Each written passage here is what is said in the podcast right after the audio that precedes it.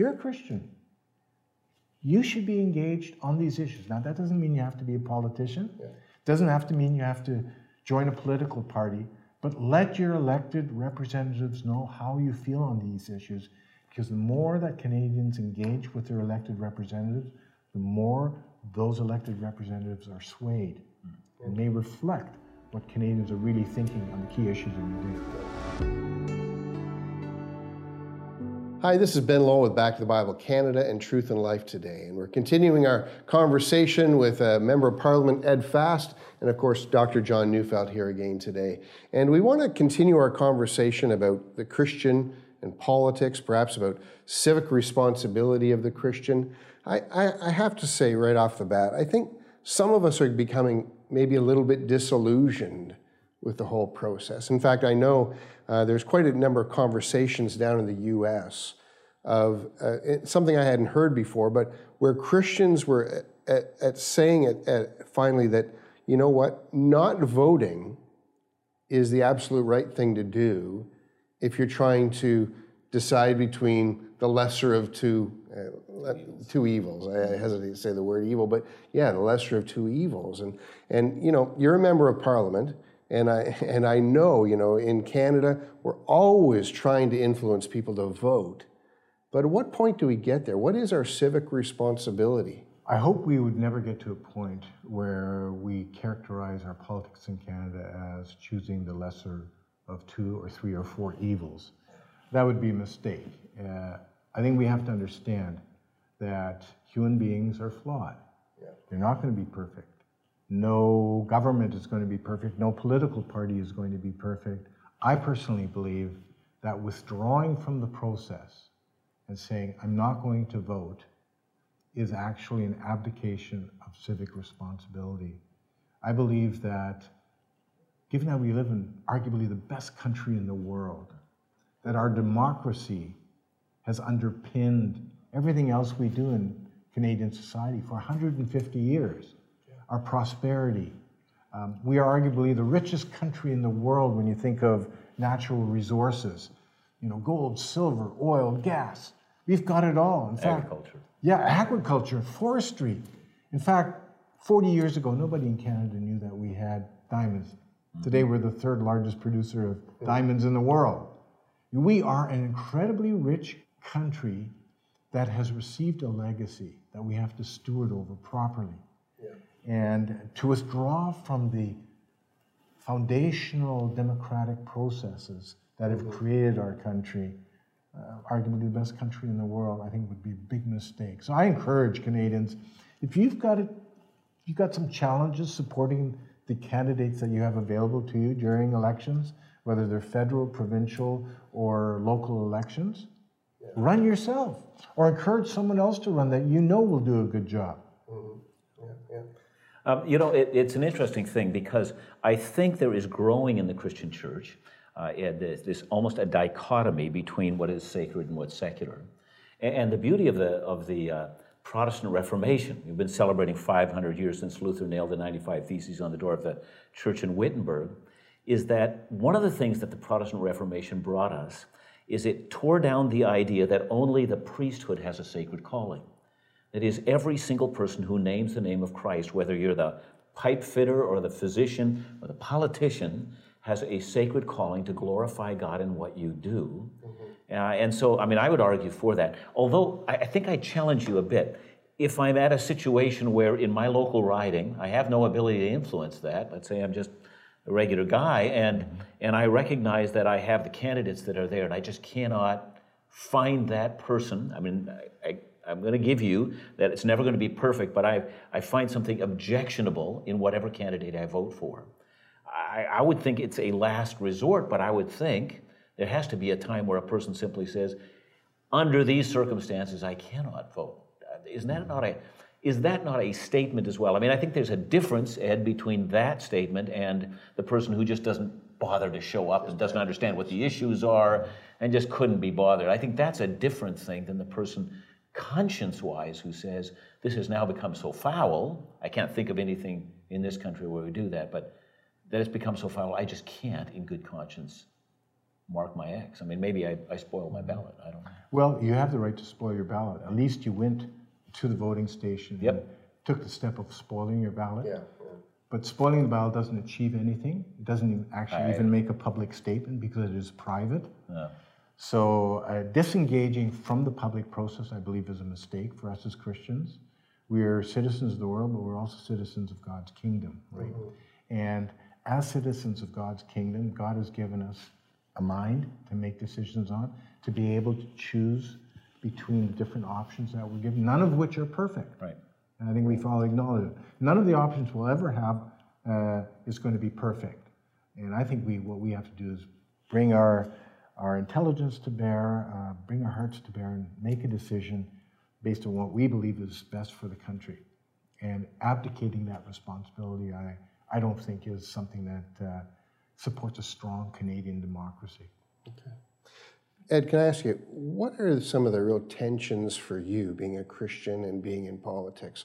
Are, are, there occasions where you just feel um, somewhat, uh, I don't know, uh, you know, I can't think of a better word, where the, the tension is just really difficult for you to make choices based on, on different criteria? Like, is there something of that nature that's been difficult for you?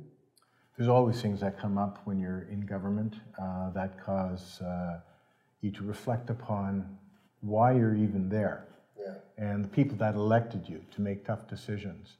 Um, as, as an elected official, uh, if you're on the opposition side, it's even more difficult because you don't have the reins of the levers of power to make decisions that you believe are in Canada's best interests.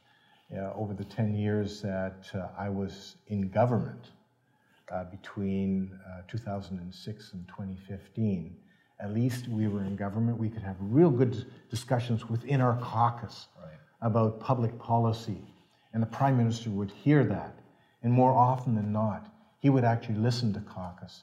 There were times when Stephen Harper would be thinking of moving in a certain direction. And he would bounce that off of us caucus members, and we would reflect that back to him and say, you know what, we're not sure that's the best route, that's the best policy option. We want you to consider this. And more often than not, the Prime Minister would uh, say, you know what, I've listened to you, and I do recognize the value of consensus and the, the broader counsel that I'm receiving. And he would change his mind. And you don't have that option when you're in opposition. Your role in opposition is to hold the government's feet to the fire. That's what I do now in my current role as environment minister. If there are challenges that we believe are not being met properly by the Liberal government in Ottawa, then we raise that with them, whether at committee or whether in the House of Commons during question period or during a debate. If I can just jump in here, Ed, I think one of the things that Christians sometimes ask about our British parliamentary democracy uh, is that you are required, I mean, you've got a party whip. If a given bill does not pass, the government falls. And so you're required to vote lock, stock, and barrel with everybody else, right? And do you find that a difficulty at times? Is if you, if you come to a bill in which your conscience makes it difficult for you to vote, and yet you've got the party whip that's at the door, how do you respond as a believer to that? That's a good question because that does face us from time to time. Within our own party, the Conservative Party, we have a clear rule that on issues of conscience, we are given a free vote in the House of Commons. Right. Now, that is not the case with some of the other parties. Yeah, right now the Liberal government has said if you're if you're pro-life, you may not serve in the uh, in the uh, in the Liberal government. Exactly. So uh, that basically takes Christians of conscience out of one party in which they can no longer serve. Right. Well, they do have perhaps one or two MPs, longstanding MPs, that are pro-life. I see. They've been, it's been made very clear to them that uh, they are not to vote their consciences when it comes to any kind of vote uh, affecting that issue. Um, we are different. We have given every single member of our caucus the right to vote freely on matters of conscience. And I think that's important uh, in a free uh, society that if your community, if it's pretty clear that your community is leaning one way, Right. it isn't a matter of conscience, uh, that there be a free vote. Um, and unfortunately, that's not what we see in the House of Commons right now for some of the parties. Right. Hmm. That's got to be difficult uh, to, uh, uh, again, for, for our listeners, for our viewers, uh, to recognize, you know, uh, our, our country is changing. And it would seem, and maybe I'm wrong, correct me if I'm wrong, but it would seem that the, the Christian value system is having less and less impact upon how our country is uh, being run and, and the values of our country. Would you say that's true? I would say that that dynamic is changing. Um, historically, Canada has been uh, premised upon a Judeo Christian worldview. As our country becomes more pluralistic and multicultural, you have many other claims and values coming to bear. That is obviously changing the complexion of our country. Sure. That does not mean that Christians don't have a critical role to play in civil society, in government. And I encourage people of faith, engage in the political process. Uh, our Constitution protects our right to engage. It protects the freedom of religion, the freedom of assembly, freedom of speech.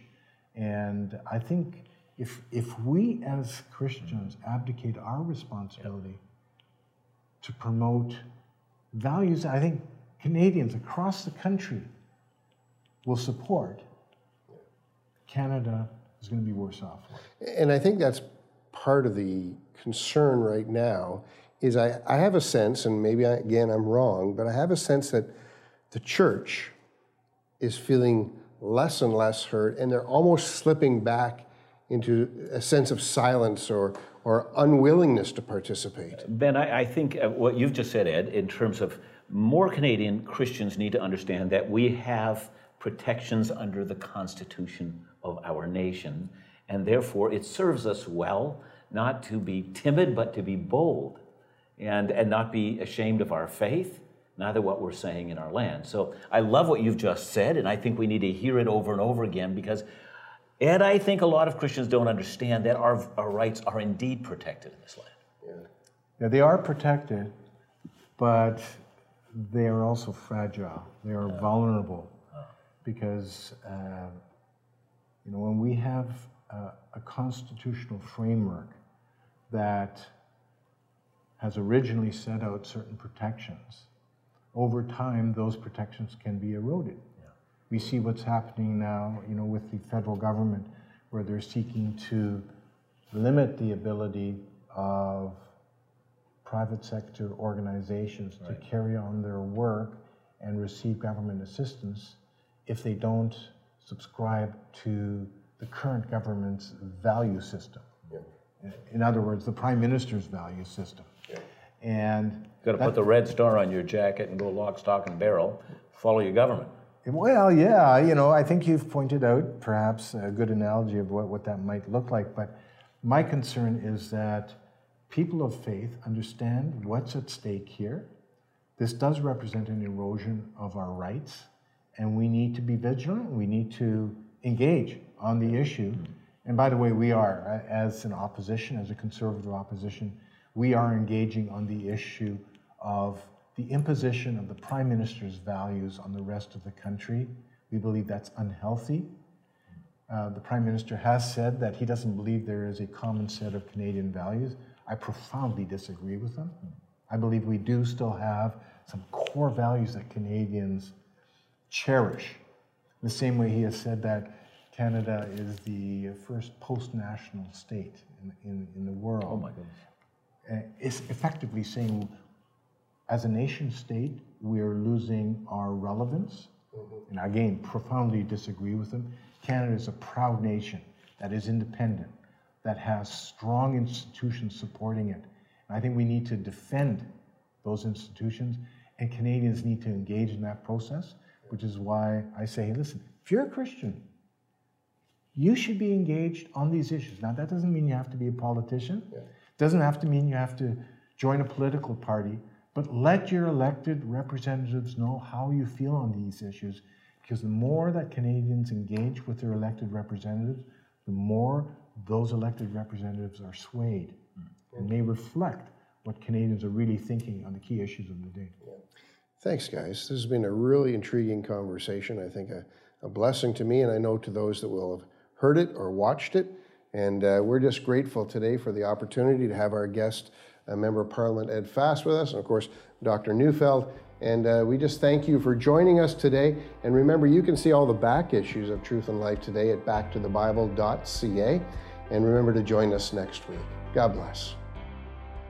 We hope you're enjoying the new Truth and Life Today show with Dr. John Neufeld. Be sure to subscribe so you never miss an episode each week. But we want you to be involved in the show. To submit your own personal questions to Dr. John, you can email us at info at backtothebible.ca or find us on Facebook by searching Truth and Life Today.